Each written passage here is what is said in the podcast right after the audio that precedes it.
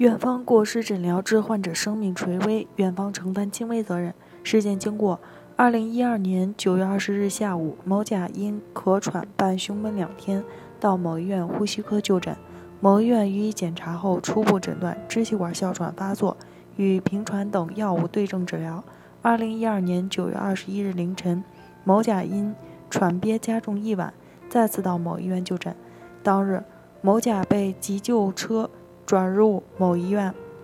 并收住入院治疗。二零一二年十月八日行前降支间隔支 PCI 术治疗，于二零一二年十月十日出院。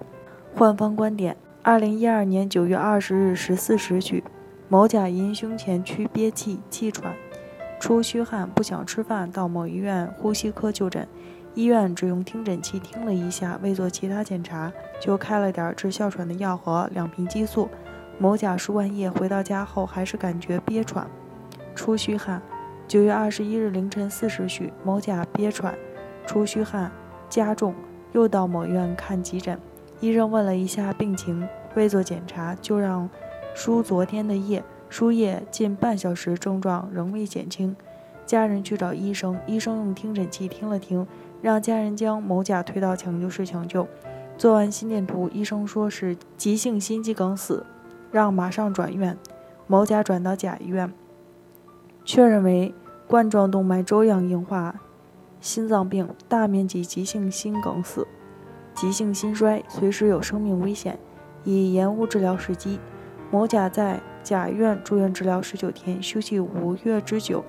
才勉强恢复。某院的误诊导致某甲未能及时治疗，造成严重损害，应依法承担赔偿责任。某甲向本院提出诉讼请求，要求某院赔偿医疗费、急救车费用、误工费、复印费和充值卡费、住院伙食补助费、鉴定费。残疾赔偿金、精神损害费共计五十一万三千八百一十六点二八元。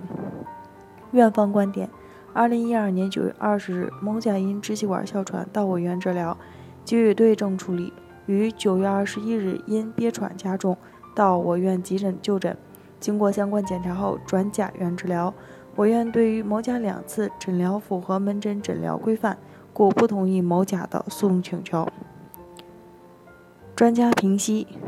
一、某医院在对某甲的诊疗过程中存在对患者病情重视不够，未进行必要的辅助检查和鉴别判断，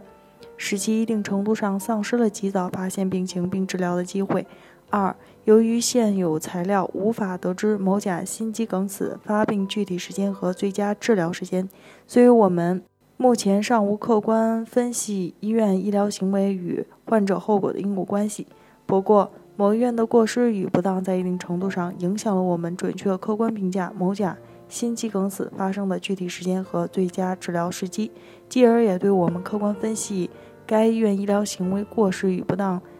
在某甲目前后果中因果关系造成了一定的影响。本文章仅用于学习交流与研究，部分观点如与其他作者表述相同，欢迎来电垂询。